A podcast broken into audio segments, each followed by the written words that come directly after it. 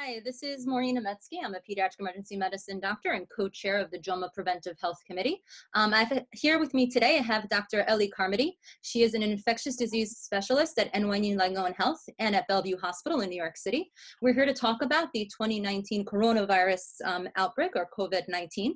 I just want to let everybody know today is February twenty-eighth, twenty twenty, and everything we're going to talk about today is up to date as far as we know it as of today. Um, but the situation is rapidly changing and evolving. So if you're listening to this podcast or recording at a later date, please check back and make sure that you're getting the most up-to-date information. We're going to try to keep updating as things evolve. Okay, so here we go. Doctor Carmody, thank you so much for being here with us today. Thank you for, for the invitation. I'm happy to speak. Okay, so I guess the first question on everybody's mind is, what exactly is COVID nineteen? So COVID nineteen is a new coronavirus. A coronavirus, um, in general, it's, it's a large family of viruses. They're very common. Uh, they're common in animals and in humans. Most coronaviruses in humans cause the human cold, the common cold. Um, but this coronavirus is something new. Uh, we do believe that it, the origin of this virus was in bats, and that it has become transmitted to humans and now circulating among uh, the, the global population. Other coronaviruses have also been uh, quite serious in our history. So there's the, the MERS virus, which is the Middle East Respiratory Syndrome, and the SARS virus, uh, which is the Severe Acute Respiratory Syndrome. It looks like this virus is more similar to SARS genetically than MERS. Um, but I think, you know, we're seeing this, this virus evolve, and all of the, the characteristics of this virus are, are continuing to, to evolve, and we're continuing to learn about it. So what kind of virus is it? What is it, what does it cause, and how is it spread?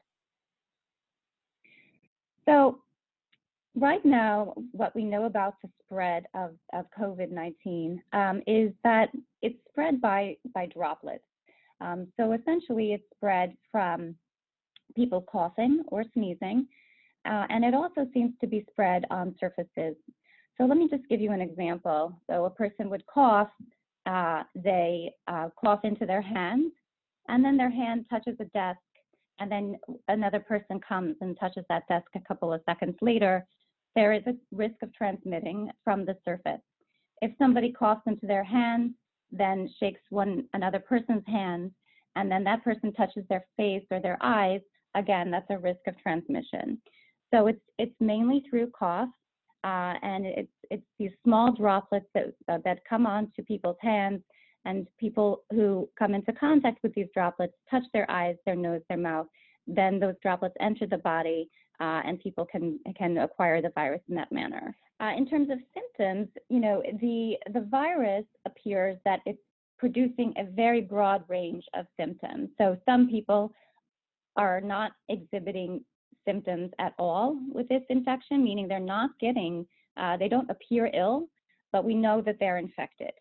And we know now that even people who are not showing any signs of being sick are transmitting the infection, again, from person to person. At the other range of the spectrum are people who are getting critically ill. And people who are getting critically ill are, are basically coming in uh, with significant cough, pneumonia, fevers, uh, and are then uh, developing uh, critical illness from, from this, from the pneumonia. Um, from the epidemiologic data that we have thus far coming out of China, what we're seeing is about that eighty percent of these infections are mild. So I think that that's somewhat reassuring. Um, around twenty percent have been shown to be to be serious. So, you know, again, but, but eighty percent are are thus far mild. Um, there's a there's a broad range of uh, there's there are significant differences in terms of people's susceptibility to severe illness. Uh, what we're seeing is that there's a higher rate of severe illness in older people, uh, and mortality rates or death rates among people who are Um, in their seventies and eighties are much, much higher um, than death rates for younger people in their thirties, twenties, and uh, under twenty. Um, if I could be a little bit more specific, um, the, the death rates that have been seen for people who are over eighty are around fifteen percent, uh, whereas the death rates from for people in their thirties are around two point two percent. And there are actually the risk associated with being under ten for mortality is actually zero. So there are very, very few fatalities known in kids who are under zero, uh, who are under ten. So I just want to kind of clarify the numbers for some people who don't necessarily like to think in percents to sort of make it a little more concrete. So when you're saying eighty percent of patients who get um, the COVID nineteen will have mild symptoms, so basically if one hundred people got sick, eighty of them would really have a mild illness and twenty might have a more severe illness. And if, that's correct. And in terms of mortality rate, so among the general population of every one hundred who get who get sick, two would, the mort- a mortality rate of two percent means that two out of every one hundred may die. Um, for the for elderly people who get sick, that number has been a lot higher, more like ten to fifteen percent. But for young, healthy people, that number is actually a little lower, maybe a little less than one percent, so like less than one out of one hundred people. Is that about right? Yeah, that's about right. Okay. And again, um, I think what's reassuring is that the kids seem to be all right. Yeah, that is, and unlike other respiratory illnesses that we see every year, that team that seem to be a little more severe in children. In this case, so far from the data we have, it seems like kids actually tend to have a more mild illness. Mm-hmm. That's correct. So the next question I have is, so, you know, as an E R doctor, we see respiratory illnesses every year, and we've seen coronaviruses every year. So what is different about this coronavirus that has everybody worried versus all the other coronaviruses that we've seen? Because this is part of a family of viruses that's been in existence for a long time. It's just a new member of the family. I think what is concerning for people, um, two things, um, really the the increased deaths from this virus are, you know, they're much closer to what we saw in the in the uh, nineteen eighteen epidemic of flu, um, where the mortality for that infection was around two percent. If this mortality is truly two percent, uh, that's that's a pretty high death rate from a virus. You know, the average coronavirus just causes the common cold um, and is really not associated with any significant mortality risk. So I, I think that's what happens, and that's why people are concerned. The other thing is that, uh, you know, what, what is, I think, concerning about this virus uh, overall is that it does seem to be very, very transmissible, um, certainly not as easy to transmit as or, or spread as measles, um, but similar to the flu. So we know that seasonal flu um, really affects the entire globe, and it looks like this is going to affect the entire globe as well, similar to flu. It's just that it has a much higher death rate than our regular seasonal flu. So to, just to give you some numbers, um, so seasonal flu, uh, usually the, the, the death rates are around zero point one percent. That means one out of a thousand people uh, from flu would die every year. Um, but for for coronavirus, uh, uh, for COVID nineteen, it's, it's again looking like more something more akin to two percent, so meaning like two out of one hundred rather than two out of one thousand, or one out of one thousand will die every year with us, will die this year. And, and unlike the flu, we don't at this point have any vaccine to protect against corona, against COVID nineteen. No, we don't. Um, you know, I, I would like to say, though, that Um, the the efforts at vaccine production are uh, have been um, really dramatic. I mean, I think within the first three months of this virus, we have actually uh, there have been companies that have produced uh, vaccine candidates, and the, uh, the those will enter in clinical trials in April um, at the at the uh, National Institutes for Health. Um, so. Ideally, we will have a vaccine within a year, but a year is, is a long time, uh, and a lot can happen within that year. In the interim, so for so you know, while we're hoping and waiting for a vaccine, um, for flu, we have medications like Tamiflu or Zafluza, which you know work to some degree for some people. Is there anything that we have at this point for COVID nineteen? We don't have any medications that have been proven to be effective at this point in clinical trials, meaning so not rigorously tested. um, what we are doing at this point is using medications that we already have, that we know in animal studies and in uh, sort of uh, in laboratory studies have shown to be effective in um, in this in, in combating this virus. So, for example, we're using a couple of H I V medications um, that actually have activity against this virus. We're using an anti-malarial medication that we know has activity against this virus. But again, these haven't been tested uh, in clinical trials. Uh, you know, so we're not quite sure the level of effectiveness of these agents. There is a, a new agent um, that is being, um, they're having uh, clinical trials for this agent. It's called Remdesivir, and that is happening, those are those trials are happening in, in China, and there is one that's going to be starting in March. So in the ideal situa in the ideal situation, this will work, and uh, we'll be able to give it to everybody who has coronavirus, and we'll be able to eliminate the, the epidemic. Um, you know, but in a, in a worst case scenario, it really doesn't have activity, uh, and then we have to go back to the drawing board and uh, look for other types of medications that will, will make work for this. Um, and if that's the case, if we really don't have um, uh, a medication to treat this, then I, I wouldn't see, expect to see changes in the mortality so than just, what we know now. So I just want to clarify for some people who sort of might not understand why we can't use, you know, we have all these antibiotics. What is the difference between, you know, all the medications that we have to treat other things and being able to treat a virus with a medication? Yeah, so this, because it is a virus, that means it's different than a bacteria. So antibiotics, or antibacterials more specifically, are used to treat bacterial infections. Some of the most common bacteria that people may be familiar with are something like uh, Streptococcus pneumoniae or pneumonia or Staph aureus, or M R S A. These types of bacteria can be treated with pills that we know work against bacteria. But this is a virus, so it's different. Antibacterial medications won't work against a virus, so we need to go and develop an antiviral medication, which we have much, many fewer options for antivirals.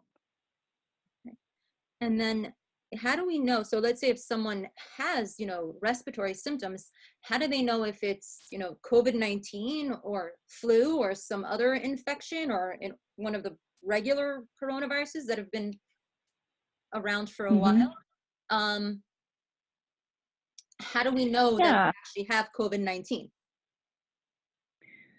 So I think that it's hard, it's definitely hard to know unless you're tested. Um, And right now, I would say, still within the United States, the the, the likelihood that you had COVID nineteen is low.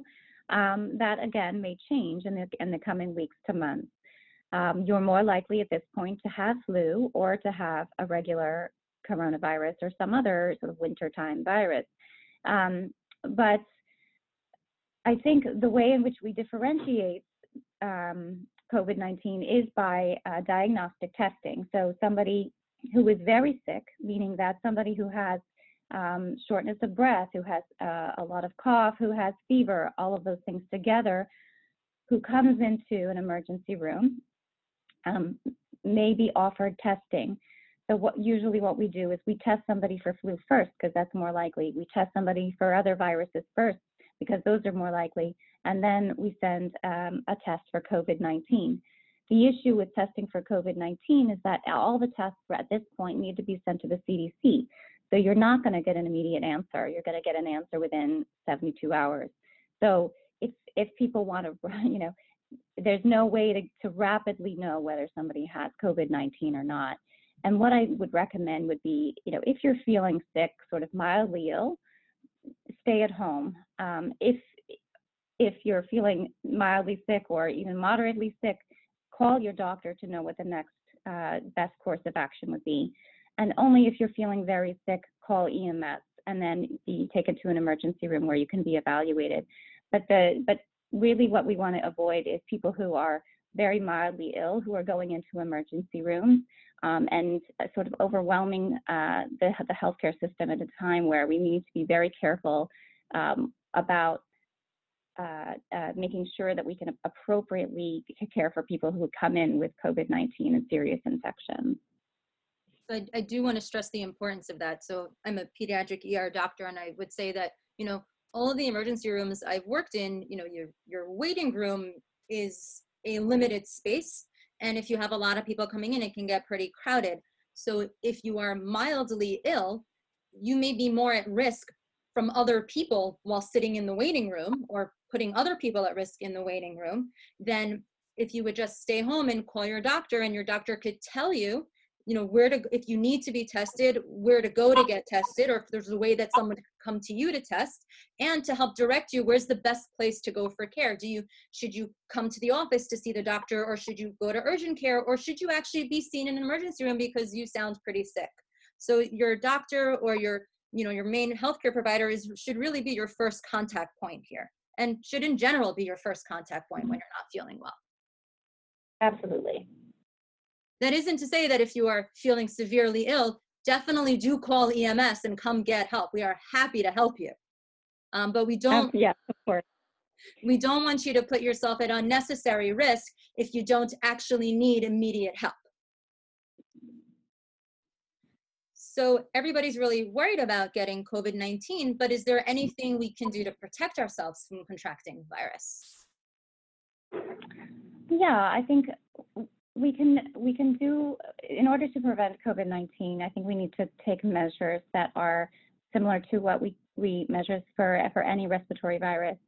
Um, and I, those are the following. I think washing your hands often uh, with soap and water for at least twenty seconds is perhaps the most important thing we can do. Um, if soap and water are not available, you can use an alcohol-based hand sanitizer. But hand washing technique is actually quite important, and Uh, it's important to wash all of your hands, the back, the front, in between the webs of the fingers. Uh, and to do that for the duration of time it takes happy birth to, take, to sing happy birthday twice. Um, and the same thing with a hand sanitizer. Make sure that you actually use the hand sanitizer to, uh, on the, not only the palm, but on the backs of the hands and in between the fingers. The second thing is, that's very important, is to avoid touching your eyes and your nose and your mouth with, with unwashed hands. This is really a, a, a risk for acquiring a respiratory virus like COVID nineteen. So if you touch a surface uh, that has coronavirus on it, or you shake somebody's hand that has coronavirus, again, you're really at risk. If you touch your face, your eyes, your mucous membranes, as we call them, um, you're, you're at risk for in acquiring that infection. So just avoid touching your eyes, nose, and mouth. Avoid close contact with anyone who has um, an illness. It's perfectly acceptable if you're next to somebody who's coughing to move away from that person. Try to get six feet of distance between yourself and that other person who may be coughing, maybe sneezing, or just looks unwell. Um, It, again, it's, at, at times like this, I think people all know, um, and I think that it's perfectly socially acceptable to move away from someone who's sick. In terms of... That's not to say um, that, you know, to abandon people who need care, just you don't have to stand super close to everybody. Right, exactly. So, I mean, you know, on the subway, if you see somebody who's coughing, try to move away from that person on the subway who's coughing. Right. Um, And I think, you know, what we're recommending as well is to, to ensure that you have uh, for frequently touched surfaces. So, for example, a desk that may be shared by many people at work, maybe try to disinfect, just use a, a disinfectant wipe or a, a, a, another type of, uh, just to clean the surface that's very frequently touched. Um, that's another recommendation that's out there. Um, and then in terms of um, preventing spread to other people, if you have a respiratory virus, um, we, rep we recommend sort of what's called respiratory etiquette. And that is to cover your cough or sneeze with um, your, uh, your sleeve, so cough into your elbow, um, or you can sneeze into a tissue and then throw the tissue in the trash immediately. It's important, if you cough into a tissue, then you've got to wash your hands afterwards. Um, so. Again, hand washing, respiratory etiquette, and avoiding people who are sick. If you're sick yourself, you really should be staying home. You should be avoiding contact with other people. So don't go to work and don't go to school if you're sick. Exactly. And this, this, are, this is not just specific to COVID nineteen. These are precautions we should really take all the time for all of the wintertime respiratory illnesses, but it's even more important to be vigilant now so that we could help prevent the worsening spread of COVID nineteen. Right. And, uh, you know, in terms of kids, uh, you know, I know that um, our, our, the school where my kids go, it's, uh, they're very strict about the policy that um, after, if you have a fever, you shouldn't return to school for twenty-four hours after the fever breaks. So the same, it really should be that way with other, uh, you know, school-age kids as well. They, they really shouldn't return to school until they're well. And then are there specific precautions we should take at this point for COVID nineteen? Versus your regular respiratory virus illnesses?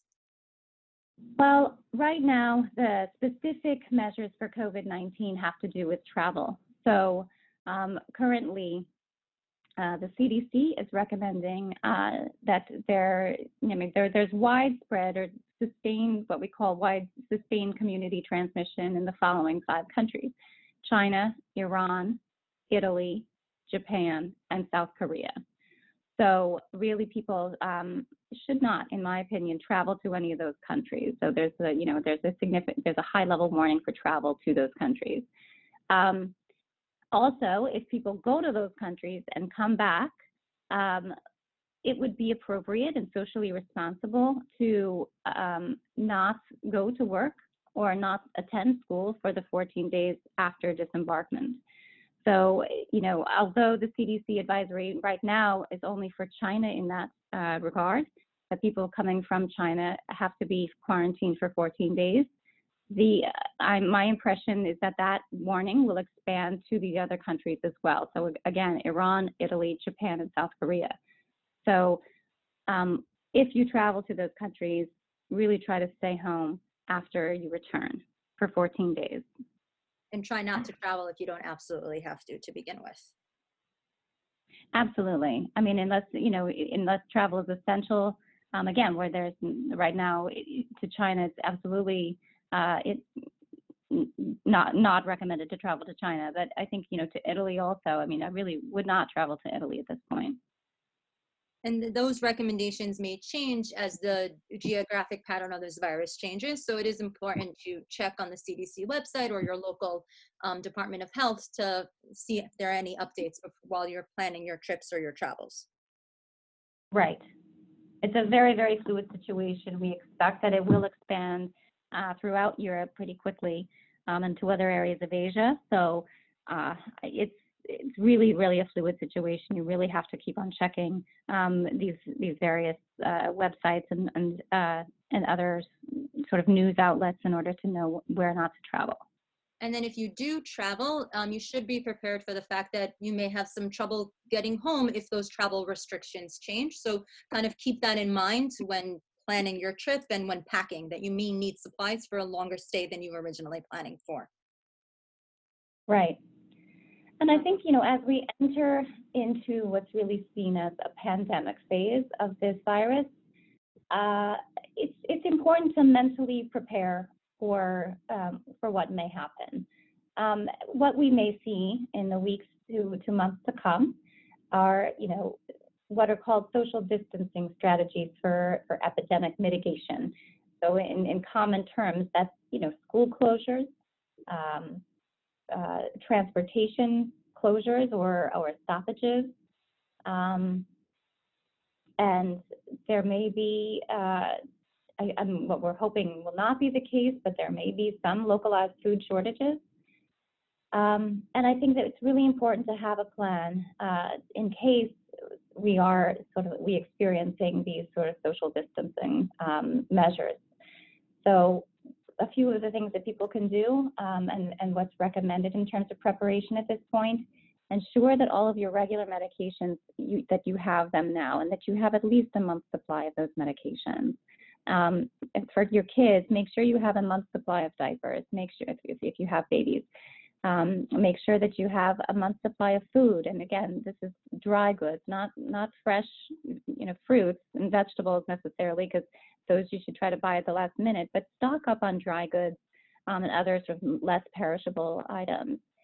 Um, and then I think it's important also to, to have some plans what you'll do at work and, um, and for childcare. So um, if you become ill, you, you need, you're going to need somebody to take care of your children, and think about who that should be. Um, if you're going to need to take care of an elderly relative, again, think about who may need to care for your children at that point. Um, If your kids need to miss school um, and you have two parents who work, uh, you're going to have to have a contingency plan for who's going to need to stay home. Um, and or if you have a child care provider that can't come in, you may need to, to arrange a backup. Um, if at, at your work or your business, uh, it's important to sort of cross-train your people in terms uh, because if a lot of people become sick, you may have a lot of absenteeism, and you're going to need to, to get by with fewer workers. Um, so cross-training people at, at your work um, is very important at this point. Um, and then finally, you know, just be expect that sort of social events, uh, you know, um, sort of large-scale gatherings will be canceled. Business con conferences, sporting events, um, other social gatherings, hopefully not weddings, but you know, if there's a chance. Um, and, you know, that these things may be canceled or postponed. So, so just be aware of that. Would you say that this is sort of similar to how one might prepare for, you know, bad weather coming up? Like if you heard there was going to be two feet of snow on the ground for the next week, you might sort of have contingency plans in place and make sure you had enough food and medications at home in case you couldn't get through the roads. Would this sort of be a similar mindset to have? I think so. I think that that could be applicable. And then on the flip side of that, what would you, so we don't really want there, so we saw what happened in Milan where there was a somewhat of a panic and kind of a run on the grocery stores. How do we mm-hmm. avoid that here? I think that right now we have time. So, you know, if you go and you buy a couple boxes extra of cereal uh, now, uh, you know, you're not hoarding the food, you're just buying a little bit extra. There's there's time in order for us to prepare. Have all those foods stored now, and then uh, you'll you will have enough time so that at the last minute, you know, when there is widespread community transmission, it, you know, hopefully that won't occur, but we're we want to be prepared if it will be. Um, then we won't have those run on the stores. So just just stock up now. Okay.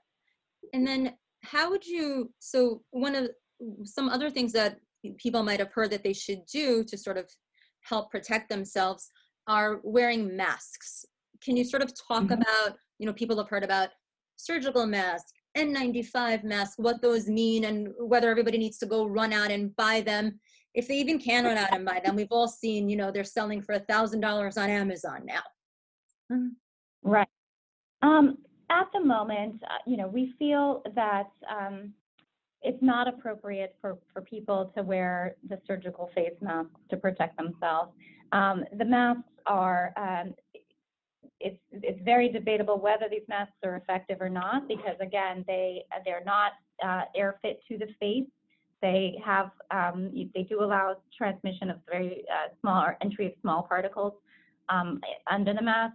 The other problem with the mask is that people are constantly touching the mask and are Uh, adjusting them, so they're getting very close to their eyes when they're doing it, and they're actually getting uh, virus into their eyes.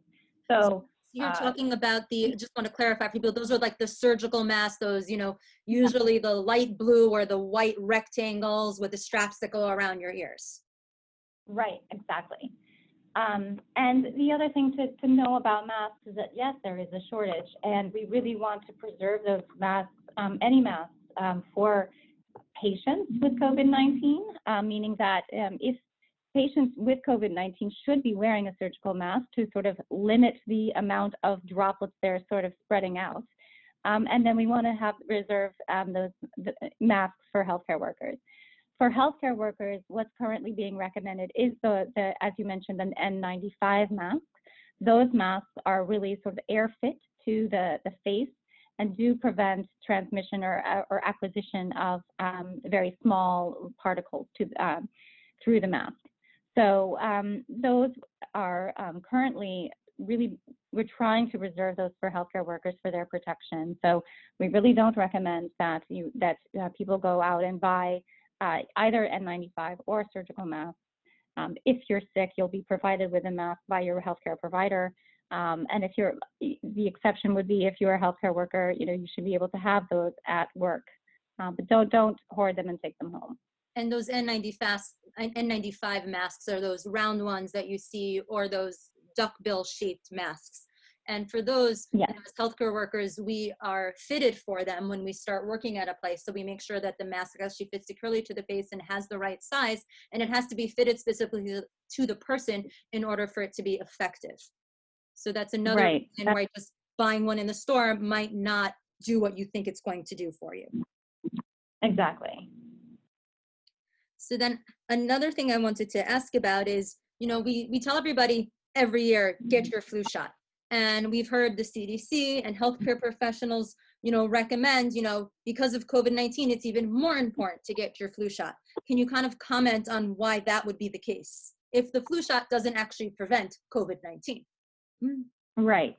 Um, I think there are a couple of things. Um, first is that, you know, yes, it's not too late to get your flu shot, so please do. Um, it's, we want people to get flu shots because um, if you get your flu shot, there is a less a lower likelihood that you will get flu, um, and that you will um, then if you if you don't get flu, you won't. There's a lower chance that you'll get sick and come to an emergency room Uh, and need healthcare, um, then and then then you're sort of reserving resources for the, for an epidemic of COVID nineteen. Um, on a personal level, you're, if you get a flu shot, you know there's there's some theoretical risk of getting both infections, and if you you really don't want to have both infections at the same time, so um, you could be you could be at increased risk for uh, you know severe flu um, if you get two infections at the same time. So what you were saying is, if you don't get a flu flu shot, you could be at risk of getting both infections at the same time. So get a flu shot so that at least you have less to worry about in terms of catching the flu. Right. Yes. Okay. Um, so then I guess just a couple of last questions. Are there certain groups who may be more at risk than others and may have to take extra precautions if we do see, you know, pandemic levels of COVID nineteen here in the United States? I think that uh, older people, and I guess I would use over sixty, um, would, I think that those people, because they're at more risk of serious disease, uh, they should, you know, perhaps distance themselves from other people um, more so than younger people. Um, part, you know, for somebody who's over eighty, um, it, the, again, the death rate from this is, is high, so around fifteen percent. Um, so I think that those people really do need to take social distancing precautions. Other people who may need to take um, enhanced precautions would be people who have what are called immunocompromising conditions. So if their immune system doesn't work uh, normally, those people can be uh, people who take medications for illnesses like autoimmune disease, and that the, those uh, medications may lower their immuno, immunologic defenses. Those people may be more at more serious risk than, um, than others, and may need to take sort of more social distancing measures. Um, same thing with pregnant women. We don't know how this virus is behaving in pregnant women as of yet. Um, but if it's like SARS or MERS, it could be that that women are more like pregnant women are more likely to have severe disease. Um, and then smokers, you know, if you smoke, I recommend stopping now. Um, the the mortality, um, which is very high in Chinese men who are older and are smokers, it, it may be related to um, to some degree with the the level of smoking and the damage, the ongoing damage to the lung from from smoking that makes the lung less Um, capable of recovering or or, um, uh, or more susceptible to damage from the coronavirus. So stop smoking. Always good advice. And then what about, so what about other chronic medical conditions? Do we know anything about that at this point? Absolutely, yeah. So I should have mentioned that. So people who have um, not only, so another sort of um, immunologically uh, uh, predisposing factor would be something like diabetes. So people who have diabetes um, also don't have a, a normal immune system. So that's a, considered a, a sort of a chronic medical condition. Um, people with heart disease. I, I think all of these sort of illnesses that people get as they get older um, are um, people may need to take enhanced precautions if they have these concurrent illnesses. Diseases such as cancer also um, can affect people's immunologic conditions, so uh, that would be another uh, illness. And things like respiratory uh, sort of diseases like asthma, all of these things may put people at significant or, or more an elevated risk for serious disease, um, and those people may need to take enhanced precautions in, in if we see uh, pandemic levels of circulating coronavirus here in, in the United States. So all of this information is constantly evolving. Where should people go for updates? And we're going to try to update this hotline and this podcast as well. Um, but in the interim, where should people go for the most up-to-date information about what they should do and how they should protect themselves?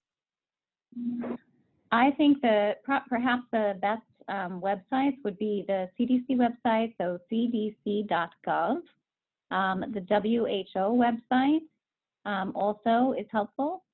And um, your local Department of Health um, may also have a website up for coronavirus. So, for example, in New York, Um, the New York City Department of Health, which is uh, w w w dot one dot n y c dot gov. Uh, their front page is on coronavirus, and you can click into the front page um, and find all of the information about uh, coronavirus that, that is there. So again, that is w w w dot one dot n y c dot gov for the New York City Department of Health, and the C D C dot gov for the Center for Disease Control. And the W H O website, that's the World Health Organization, or it's abbreviated W H O. And I believe that uh, website is w w w dot w h o dot int. Um, that's correct. And so thank you so much. This has been a lot of great information. Is there any kind of take-home point that take-home points that you want to give our audience? Uh, my take-home point would be, it's not time to panic, but it's time to prepare.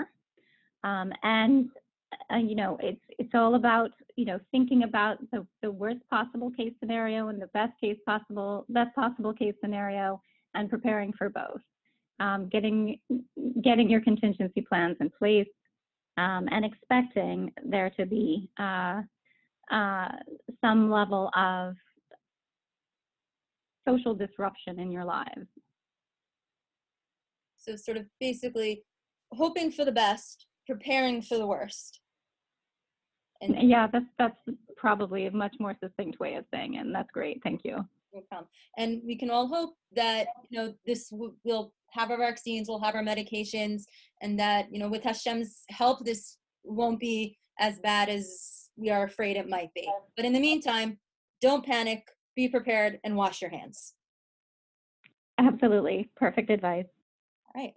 Thank you so much. We really appreciate you speaking with us today. Oh, I really appreciate having the opportunity to speak, and, and thank you for all of the work that you're doing with JOWMA. Thank you.